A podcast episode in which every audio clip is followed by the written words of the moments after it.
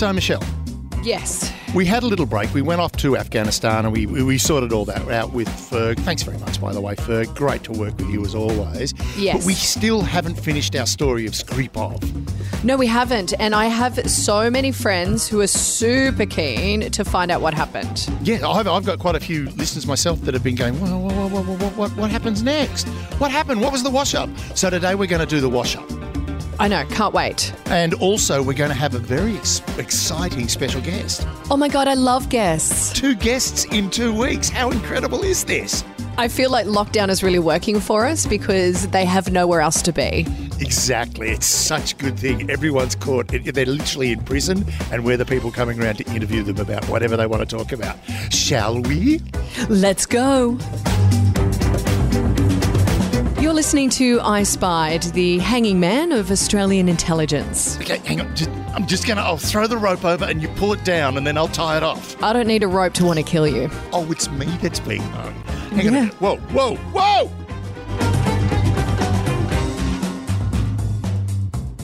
Hello and welcome to I Spied. I'm Michelle Stevenson. I'm here with David Callan, and uh, we're here to really unpack a little bit more of this exciting story. Now, it's been a while since we've actually gone through an a spy story and unpacked it bit by bit. And I know a lot of people have been hanging out for part two. Now, before we go any further, we've got to do this. Previously on I Spied the podcast. I've always wanted to do that. Um, so, uh, basically, the last time we spoke about Skripov, um, and look for the episode, it's called Holler for a Marshal, the Skripov story. Now, what you need to do is just remember that Kay Marshall was this New Zealand single mum who came to Australia, wound up Yeah. working as a double agent against the Soviet Union. She ha- was meant to have a meeting with a man after all of this tradecraft training that she'd done with Skripov, the first assistant secretary at the Soviet embassy in Canberra. After all this training, she was meant to meet with a man in Adelaide, and the meeting never took place. Now, yes.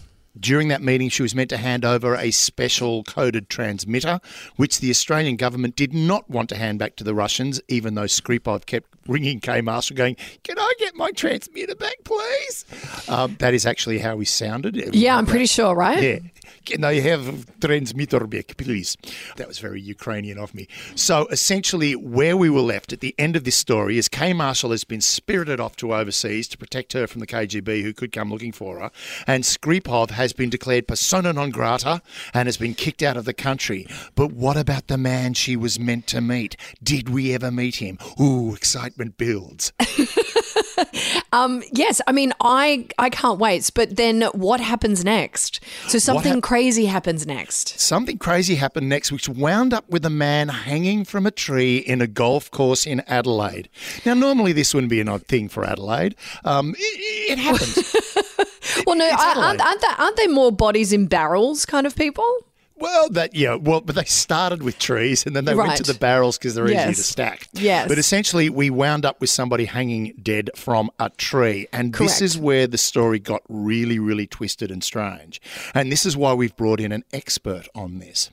An This- expert. an expert. This he, um, this man is a documentary maker extraordinaire. In fact, I've had the great privilege of appearing in a few of his documentaries, including one where I was a renowned pornographer in Canberra with close ties to, I think, Billy McMahon. I think So, that was the I, case. I mean, I would imagine that you'd we'd call it a mockumentary if you're in it. Uh, well, I was part of the live reenactment.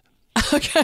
and Great. um, I had to have actually I had to have very curly hair, so I had lots of heating rods put in my hair. I looked like a very young Peter Sellers without the glasses. It was quite quite Excellent. traumatic, but a lot of fun. Ladies and gentlemen, I'd like to introduce you to the director of the uh, and the man who's kind of uncracked a lot of the Skripov case, Yes. Mr. Peter Butt. Peter, how are you today? Yeah, hi David. Hi Michelle. Well, thanks so much for joining us. It's um, I have to say I did watch Final Rendezvous, and I, my eight-year-old son sat next to me, and he was enthralled. Like it, it, it pretty much has everything, right? And the the live footage, the fact that you have this footage is just phenomenal, right? It's it is fantastic footage. It's been in the archives for all these years. Now, how, it's almost sixty years. Uh, About ten years ago, I first acquired that uh, footage, some of that footage, for a film I was making about the early years of ASIO. And the Skripov case was just a, one of many cases that we covered in that in that uh, film. But it always intrigued me, the Skripov story. How did such a big case fail? And so that's why I pursued it again more recently to make Final Rendezvous. Because that's the interesting point here. Everyone, I mean, publicly it was regarded as a great success. We've uncovered this spy at the Soviet embassy and we've kicked him out. Yay for us. But it was an unmitigated failure because the one thing they didn't uncover was the possible illegal network that was working in Australia. For those of you who don't know, an illegal network is an unofficial intelligence operation happening in a country. You've got declared intelligence officers, we've talked about this, but then you've got undeclared ones. They can be in the embassy, but then you've got illegals, which are out in the community waiting for a, basically a code word trigger to set them off on their job. And this is what we were hoping to uncover with the Skripov case, was this illegal network that was operating in South Australia by the sounds of it. Yeah, and we we got to basically we've got this body hanging from a tree and no answers. But what we see in Final Rendezvous is that maybe there are some answers that maybe were missed. That's right. Look, I, I should just take it back to about t- the 10 years ago when I first obtained the footage of yeah. the Adelaide rendezvous. And I only received one roll, uh, and it was only part of a roll of two rolls. But that one particular roll was very interesting in as much that in the middle of this rendezvous with Sylvia, or Kay Marshall, standing on a street corner, there was a wedding taking place across the road. And when I saw that footage and this man with a camera walking along with a camera in his hand, I was thinking, is this guy working for ASIO undercover and is he there to capture the, the Soviet spy as, as he arrives? It just didn't make sense. How could it, it's bizarre that they picked a spot across the road from a church was a, where a wedding was going on for a major case to, I guess, finalise. And it just didn't make sense to me. And when I came back to the footage over and over again, I just kept thinking, this guy has to be involved somehow. And wouldn't it be great to be able to find out how and why? So that's what I chased my tail and, uh, or chased my, sorry, I, I, didn't chase my tail.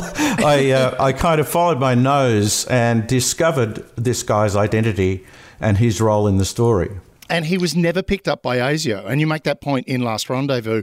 At no point did ASIO think, hang on, who's this guy with the swept back hair, the horn rimmed spectacles, and the briefcase with two metal clasps? Exactly the same guy that Kay Marshall was told to look out for. That's that's the bizarre point of this whole thing. It, how did they miss this guy? He had European looks he was wearing a light coloured suit. As you said, he was carrying a, a black briefcase with metal clasps, all the identifying features that Kay Marshall was told to look out for. Mm. He was right across the road. He was literally within about 15 metres from her. He arrives by taxi. He, he goes into a church. He comes out, out of the church a couple of times and they're filming him from a, a bank building basically uh, next door to the church, and nobody worked this out. Also, what's really interesting is the fact that Kay Marshall stood on that corner and he probably walked past her once or twice and would have been within I've shot of her across the street, and yet she still didn't see him. That's right. I think she was incre- incredibly nervous. That was one one thing, and oh, this yeah. was this was a legitimate wedding going on. And this guy had obviously chosen the, the agent had chosen the spot to tell Skripov, uh, he told Skripov that that's where he would be on this particular day. This was the perfect cover for him. For when Kay Marshall arrives, he would then come across the road, hand over the package, uh, one package, receive another package, and that was it. So clearly, she did look quite nervous, and I, I, think apparently, from all accounts, it was quite hot as well, which probably didn't help things.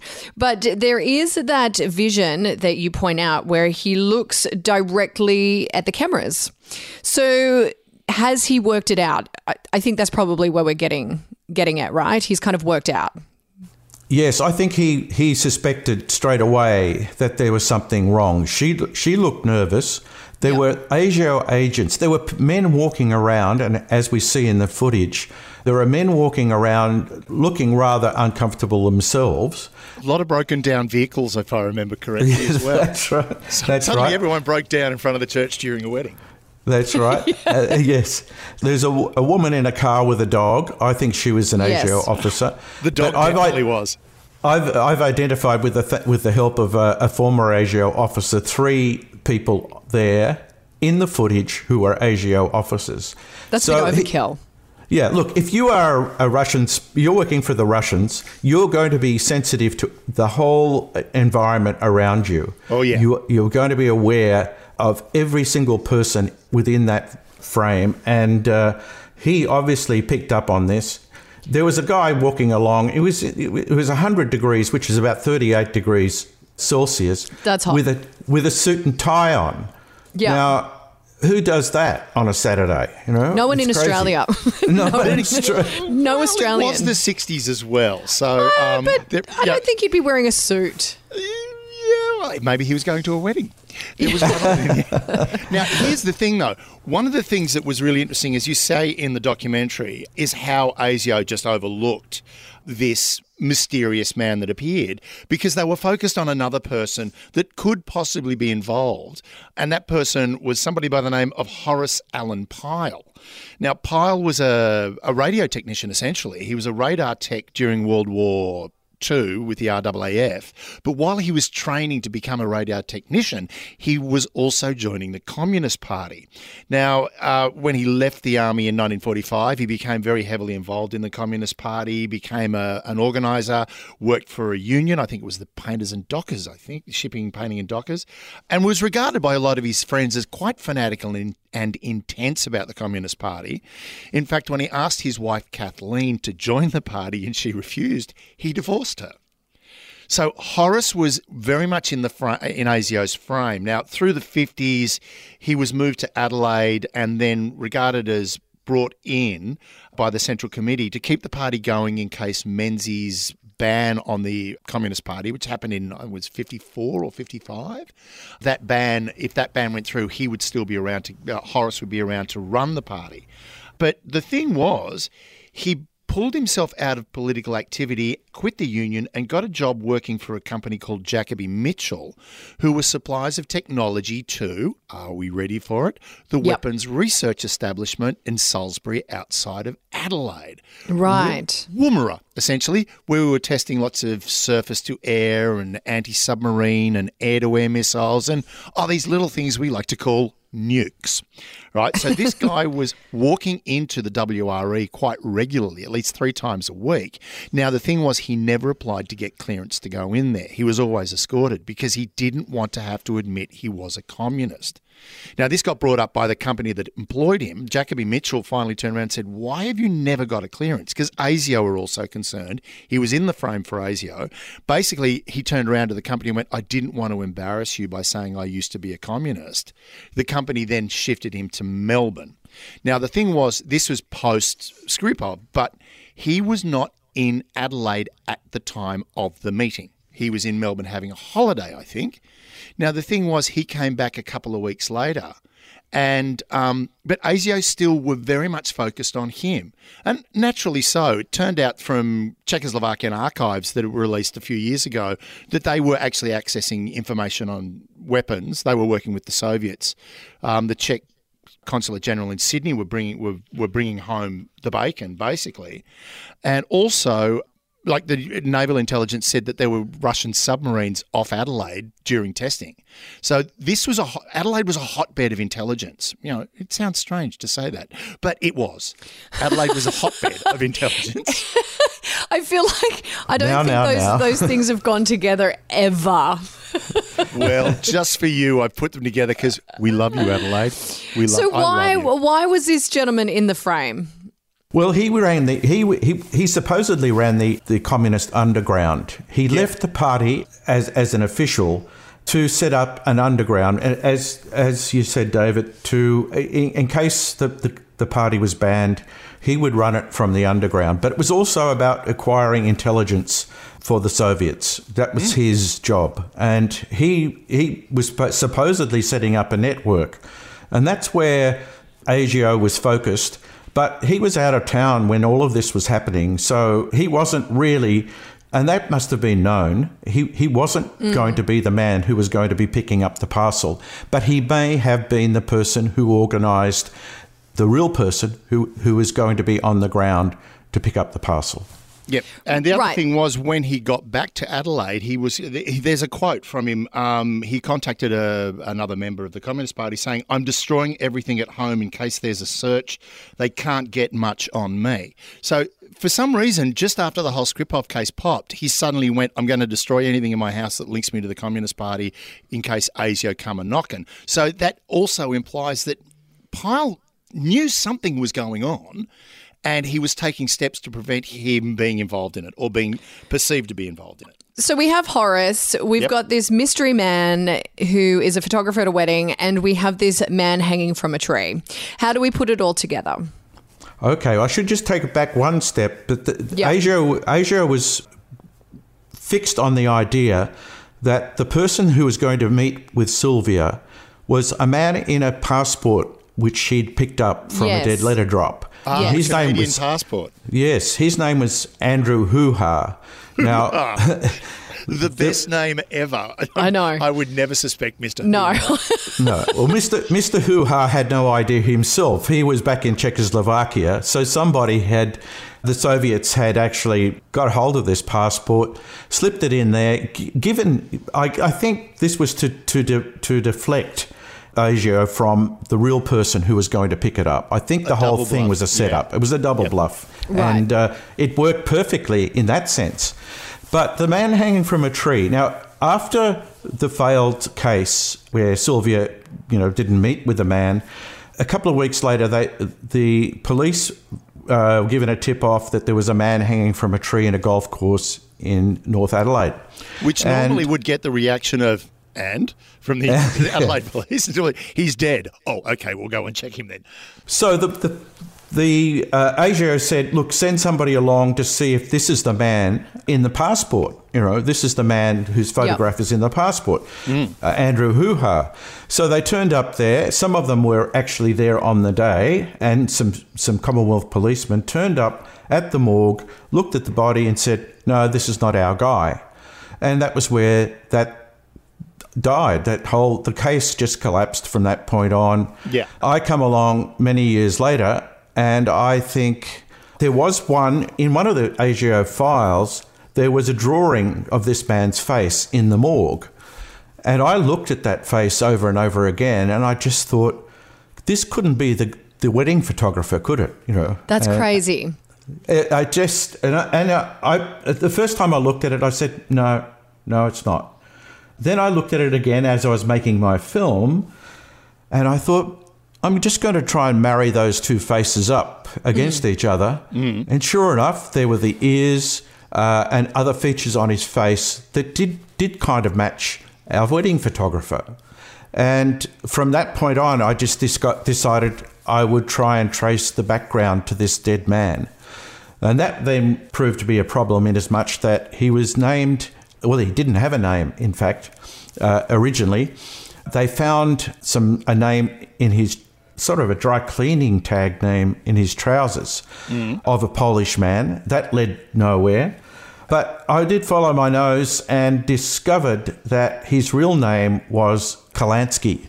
Stanislav Kalansky, who had been a refugee, came to Australia in the early 1950s. He'd been taken by the Germans from Poland uh, as a, a political prisoner and was in forced labour. After the war, he gained refugee status and was brought to Australia. Yep. And uh, sure enough, when I got hold of his immigration photo and married it up with the wedding photographer, they were the one and the same man. It was the same guy. Same we, guy. I mean that, and that is a kind of classic profile for someone uh, an illegal, somebody who's been mistreated by a fascist regime. He's get he's freed by the Soviets, and they probably would have gone, "Hey, you could be really handy for us," and the training could could have therein began. But then he winds up hanging from a tree. dead. Now, the first thing was the police thought immediately this is a suicide, which makes perfect sense. Most people, when they hang themselves, you know, are hung from a tree, unless it's you know the Wild West, that it would have indicated suicide. But then you had a coroner basically turn around and say, well, maybe it wasn't. Yeah, it was the head of foren- former head of forensic medicine in New South Wales, Professor Joe Duflou. I sent him the autopsy report, and, and he immediately came back to me and said, "There's a couple of fishy things here. It doesn't look like a, a suicide. He has a bruise to his." Uh, right jaw, and uh, his face is showing signs of uh, acute cyanosis, which is mm. very a blue face. And he says mm. that that doesn't happen in a in a hanging. The blood doesn't flow; it stops flowing. Yeah, the, right. And so it says he's he looks like he's been involved in a violent confrontation. And it doesn't feel like it's a suicide. So, what we then deduce is that he has been murdered in a sense by uh, his handlers because basically he would have come back he, he would have met with his handlers at some point and, mm-hmm. and they'd say all right where's where's the, the message sender? And he says well i didn't go through with the rendezvous because the place was staked out. They, and there were cameras and i saw the cameras uh, which he does. He looks directly at the ca- ASIO's camera as it's rolling, and you could see his face just drop. So he's got an excuse for not going through with it. But that's also a reason to kill him because he's on camera. If the police yeah. work it out, or ASIO works it out, he gets arrested, and he he would then out his handlers. So the handlers have got a reason to murder him. So my que- my question is why? Because you know they could have easily just murdered him and buried the body, or just thrown the body anywhere. Because he he clearly had there's no records of who this person is. So why would they show ha- have his body in such you know in such a way that they're going to record it and police are going to investigation. Do you know what I mean? Like why? Well, why was it so public? Just throw a couple of things in there. One, if they did actually physically choke him, and which is probably like a, an arm around the throat, uh, he's died of a choking from choking. Therefore, they've got to put him in a position where he looks like he died from choking. So, one, hang him. Two, it all depends also on who he knew not just who he knew in the um, the operation in the organisation that was controlling him, but also who he knew publicly, who who he personally knew, um, because that again, if he was to be found in mysterious circumstances, it's going to make people question stuff. So if you make it a really blunt, this guy went hung himself from a tree. It kind of, and particularly with police going, yeah, it's a suicide, move on. It did up until what how long ago did you do this investigation, Peter? I mean, that well, basically couple, sat. A couple of years ago. Hmm. Yeah, so it basically sat as on the records as a suicide and probably still sits on the records as a suicide. So, in effect, it was a very tidy way of cleaning up that loose end.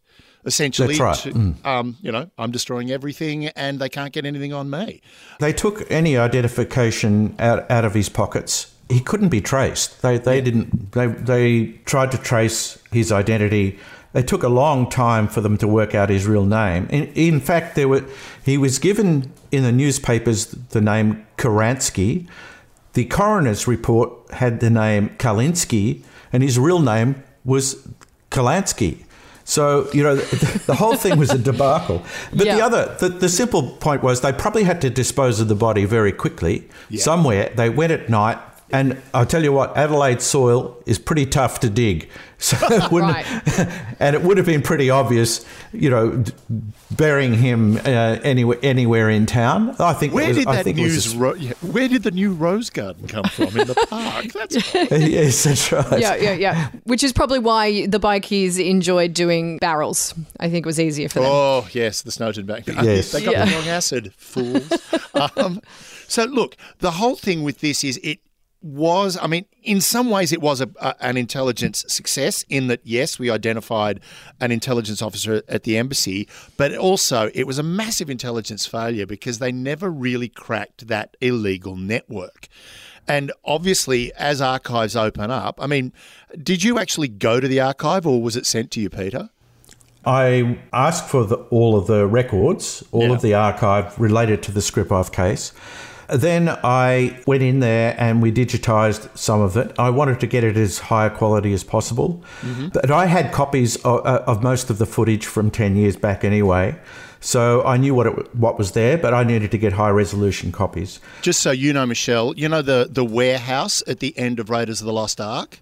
Yes. Yeah, the archives is nothing like that. You'd really like it to be. I mean, I the first time I went out to the National Archive in Mitchell, I was like going, "There's going to be all these crates and some old bloke pushing one down this huge corridor." No, it's just filing cabinet. It's literally filing compactors for miles. Right. So to dig amongst all of that, and also, then that footage, the footage from that case has been used, like ASIO used it in the 60s to create a training film which I will I will put the link uh, into the uh, Twitter account. Uh, I'll definitely put that up on Twitter because it is it really is something to look at. At iSpy Podcast, if you don't know what our Twitter handle is. Yeah, so uh, basically, we've we've come to the end of the story. We, you have ident- identified Peter. You have identified who yeah. the hanging man is, which is, is pretty fascinating stuff. I mean, from someone who, from you know, you're you've got an outside perspective in this, and all of a sudden you're in the story yourself. How how do we wrap this up in a neat little bow, or is there a, is there a way to do that? Well, look, it's all been silent from ASIO. I, I, don't think they're interested. right. no one cares. I, I think, it, uh, look, how do we wrap it up? I don't know. Look, I, I think the best thing is that it's out there. It, it can be viewed on ABC iView yep. anytime you like. Just put in Final Rendezvous in the search and it, it up will come and you'll see it for yourself. It's look, well I don't. I, I really don't know. I think seeing is believing. Uh, yep. Everybody that's seen it believes it and particularly old ASIO officers who went, went through that period because that, that period actually broke the spirit of, of ASIO at that particular time. They went on a, um, a hunt for moles inside of ASIO. They yeah. believed that somebody had tipped off the Russians. You know, it was an extraordinarily big event. And there are, they've just spent $13 million on official histories to be written about ASIO and it's right now it's outdated because we now know what hap- what happened to the Skripov affair, and yeah. I think the film shows you that. If you don't believe it, get in touch with me and tell me, give me a, a better, give me a better uh, reason for what happened. You know. No, and, I, and, and, it definitely is worth a watch. Final Rendezvous on ABC iView, and, and look, it's only an hour, but I I just found it enthralling, particularly like you know if you live in Sydney. I mean, you don't have to, but if you've ever been to Sydney, just to kind of view it through that kind of lens as well. The, and ha- yeah, the, how long ago it was. But yeah. can I also say that it also goes to show that you know when we think of spies, we think of Istanbul and, and yeah. London and New York and Washington and Berlin. You don't think Moscow, of Adelaide. And now we can think Adelaide. yes. Adelaide, it's the not Mecca. just the murder capital; it's also the it's the spy capital and the arts capital as well. well, but I, look, I think it, it, kind of makes sense. It's also you know the church capital. It's lots of churches. Um, in if you're going to pick a city in Australia where you could launch a spy network, I reckon Adelaide would probably be it. It's yeah, pretty Adelaide. like it's it's spaced out. It's not very hilly. There's lots of you know there's lots of space. There people aren't too inquisitive about what you're doing. I think it would probably lots be of parks you know, and golf courses to hang around in. Yeah, and, and atomic bombs and atomic- lots of bombing going off. All right, Peter, yeah. thanks very much for joining us. This has been great. Oh, it's been excellent and also great. Like, I really, really enjoyed watching Final Rendezvous, and I c- couldn't recommend it more highly enough. I think it's um, it's just a piece of Australian history that people just don't know anything about. Yep. Well, thanks for having me on. Uh, that was absolutely fascinating. I just the watching Final Rendezvous. It really I cannot recommend it more highly. It just it really gave me an insight into kind of ASIO and what was going on at that time, the Cold War. It's it's actually really fascinating oh, stuff, and to have goes- and to ha- have Peter here was just incredible. It goes to show that you know even Australia can play up there with the big boys when it comes to intrigue and espionage. Well, we're players, yeah. man. We're players. I, well, we ones, we have the small there. ball. We don't have the bat. we're playing with the plastic bat and like plastic stumps. Yeah, yeah. The neighbours don't want to play with us. No.